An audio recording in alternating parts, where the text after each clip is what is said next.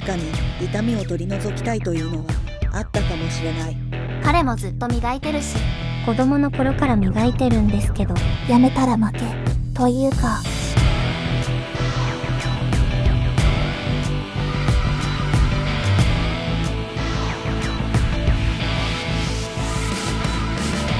あいつと知り合ったのは中学1年生の時かな。とても物静かなやつだった。ある日みんなで映画を見ていたクライマックスの一番盛り上がる時。なぜかあいつは急に立ち上がって部屋から出て行ったんだ。なんで？って思いながら様子を見に行くとあいつは洗面台で歯磨きしていたんだよ。時間になったからっつって映画の一番いいところを見るよりも歯磨きを優先したんだよ。あいつは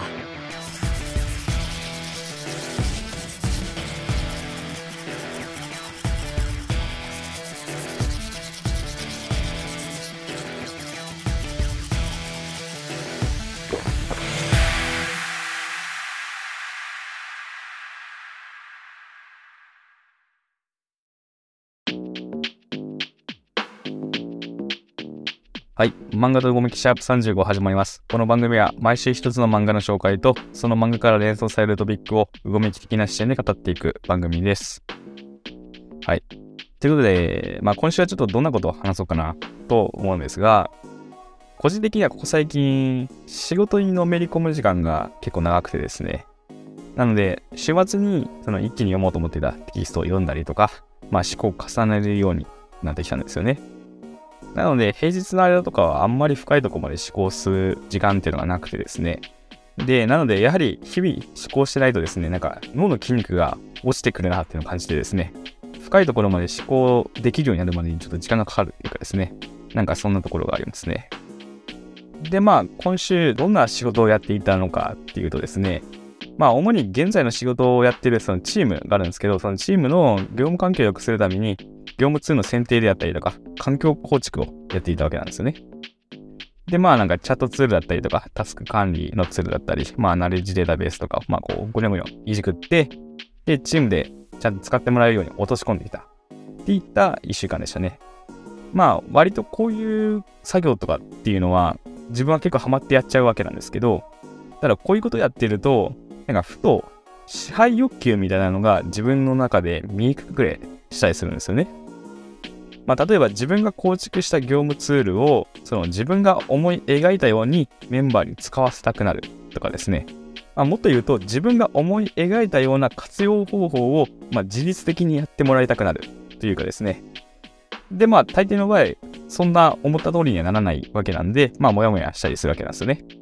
なんでそのモヤモヤっていうのは、この支配欲求、コントロールしたいという欲求が満たされないことによって起きてるモヤモヤなんじゃないかなと思うんですよね。で、また振り返ってみると、自分がこの業務ツールを通して、そのチームをコントロールできると思い込んじゃったりしてるところもあるわけなんですよね、自分の中で。なんで、なんかそういうのってなんか支配幻想みたいなのが自分の中に存在していると思うんですよね。で、そのコントロールできるっていうのは、まああくまでも幻想だと思うので、まあ思い通りにはいかなくて、もやもやするみたいなんですね。で、まあ実際のところはメンバーの感覚に合わせて、まあシステムをチューニングしていくわけなんですけど、まあただ直接これをこういう風に使って、と、まあ、指示したりして徹底させればそっちの方が早いし分かりやすいんじゃないかとかって思ったりもするんですよね。ただそれでなんか思い通りになるっていうかうまくいくっていうのもなんか違うような感じがするんですよね。だか人は人に対して直接影響を与えるものだとか直接作用すると思うのがまあ多数派っていうか一般的だと思うんですけど、まあ、実際は間にはうごめきが存在していてで決して直接何かを言ったりとかしたとしても直接作用することはないと僕はなんか考えてるんですよね。間には必ずうごめきが存在するんだと。なので作用しているのは間に存在しているうごめきに対して作用しているだけであって直接は作用してないんだと。でその作用によってうごめきが変容して動きを変えると。でその変容したうごめきから人の感覚っていうのは生成されているわけですね。なので表面的には思い通りになっていたと見えていても実際のところはうごめきによって認知はずれているので結局なんか違うなってだったりとかまた思いがけない影響として後から返ってきたりすると思うんですね。なので自分の行動が直接相手に作用するっていうのは幻想であると思うんですよね。それを、まあ、いわば直接作用幻想とでも言いましょうかね。ただこの直接作用幻想であったりとか支配幻想っていうのは、これは幻想だと頭の中で認知していても、どこからしらからがこう湧き上がってきて、自分の感情に影響を与えてくるんですよね。で、これは何なんだろうなと思うわけなんですよね。なんでこのような幻想を抱くのだろうか？とか、また支配欲求のような欲求っていうのは、その支配幻想を抱くことによって生まれているのか、それとも支配欲求があるから支配幻想を抱くのか？とかですね。まあ宇宙技芸的に考えると自分が使用している業務ツールが地位であってツールに込められたその企業のビジョンがタオだと捉えるとそのビジョンにもしかしたら支配幻想的なものが入ってるのかもしれないなとか思ったりですね。つまりそのツールを作ってる会社のビジョンがこのツールによって人であったりとか世の中をコントロールできると信じてるっていったものがあったりとかですね。まあ確かになんかよく企業のビジョンとかで誰もが何なんできる世の中を作るとかってあるけど誰もがあって捉え方によっては支配幻想的な言葉だなとかですね。まあそんなことをもやもや考えていたわけですね。で、まあ僕は結構こういう捉えどころのないようなことをこう、もやもやと考えたりすることが多いんですけど、まあそういうことをこう言ったりとか発信したりとかしてると、まあ大体の場合はなんか自己啓発的なキラキラした言葉をかけられたりとかですね、まあ、確率的な価値観でハックする的な、なんか攻略法的なことを言ってこられたりして、鬱陶しいわってなったりすることも結構あったりするんですけどね。そういうことではないんだっていうですね。まあ、という、まあ、仕事に毒された思考で生きていた1週間だったわけなんですけど、まあ、そろそろ今週の漫画を紹介したいと思います。えー、今回紹介する漫画は、チャンタさんの漫画作品、小学生歯磨き週間ポスターコンクールです。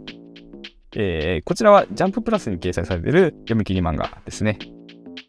で、まあ、タイトルがかなり謎ですけど、まあ、この作品、ギャグ漫画なんですよね。で、読んでいて思わず笑っちゃうような演出が散りばめられていて、まあ、個人的にはかなり面白かったです。まあ、話の内容は、このタイトルの小学生歯磨き週間ポスターコンクールをとある自治体が開催するっていうお話なんですよね。まあよく交通安全とか挨拶習慣とか、まあそういったことをテーマに小学生の書いたポスターを公募して、で、賞を与えるみたいなやつですね。で、これはその歯磨き習慣バンドであると。ただ、このコンクールの広報を自治体の広報が全然やっていなかったせいで、実際に集まった絵はたったの3枚だけだった。しかも、どれも癖のある絵ばっかり。で、そのコンクールの審査員で呼ばれてきた美術家がいるわけなんですけど、まあ、この終わってる状況に、その美術家が絶望しながらも、まあ、どうにか審査をするといったお話ですね。まあ、設定だけ聞いても何とも言えないかもしれないんですけど、めっちゃ笑えて面白かったです。この審査をさせられている美術家の放つ言葉っていうのが、この設定が集まったに対して感じていることを、このうまいワードセンスで言語されてるっていう感じがしてですね。で、それによってなんかこう思わず笑っちゃうんですよね、見てる側も。ただまあ、かなり偏った見方での文句だったりするんですけど、まあ、それもなんか面白いなってですね。で、このなんか笑ってしまう構図っていうのが、なんかふと思うとですね、去年の M1 優勝した時のウエストランドの漫才にも近いなって思ったんですよね。まあ、ウエストランドの漫才も世の中的に誰も言わないけど、まあ、どことなく思ってるようなことを鋭いワードセンスで言語化して、で、ぶっ刺すみたいなスタイルなわけですよね。で、ここはなんかこの美術家がこう文句言うのとすごい近い構図があるなと。で、また鋭くぶっ刺すっていうことは、まあ、相対的にかなり偏った視点で生きるっていうことになるわけで、で、そういうのをこう、旗から見ると、この人思いっきり偏ってるな、という、ある種の滑稽さを感じることによって、なんか嫌味なく笑えるみたいなのもあると思うんですよね。で、この構図って、なんかまあ、お笑い以外で考えるならば、まあ、例えばトランプが大統領になれたことを考察したものとかっていうのも結構いろいろ記事がありますけど、その中でよく昔ながらの価値観と生き方が抜けていない白人貧困層の心をぶっ刺すようなことをトランプが言うことによって支持を集めて、それで当選したとかって言われたりもするものも結構あったりするわけなんですよね。まあ実際のところ僕もトランプとかに関しては詳しくないのでわかんないんですけど、まあそういう言説もあると。で、はたからトランプ大統領のその極端な言動を見ると、まあ、滑稽に見えるわけなんですよね。まあ、ただ、これの場合は、その実害がある可能性があるので、まあ、笑えないわけなんですけど、ただなんかそういう構図はここにもあるんじゃないかなと。で、この漫画においても、その美術家のこの偏った鋭さっていうのが、ラストで自分に返ってくるわけなんですよね。まあ、なんかかわいそうな感じもラストはしてるんですけど、まあそこになんかまた滑稽さがこう際立って表現されてるっていうかですね。なんかそんな感じがしました。まあしかし、この旗から見ると滑稽な偏りっていうのは、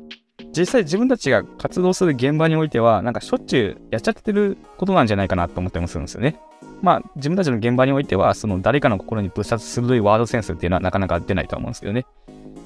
ただその実際自分も冒頭で話した支配幻想とかに陥るっていうのは、このやり方が正しい、こうやると生産性が上がるっていう、なんかそういうある種偏った信念みたいなのが根本にあるからなんじゃないかなと思ったんですよね。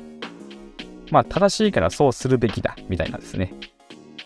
で、ただ実際周りはそうではない現状があって、まあそこのとの差によるジレンマによって、その自分の思い通りにしたいという支配欲求がドライブされていくみたいなんですね。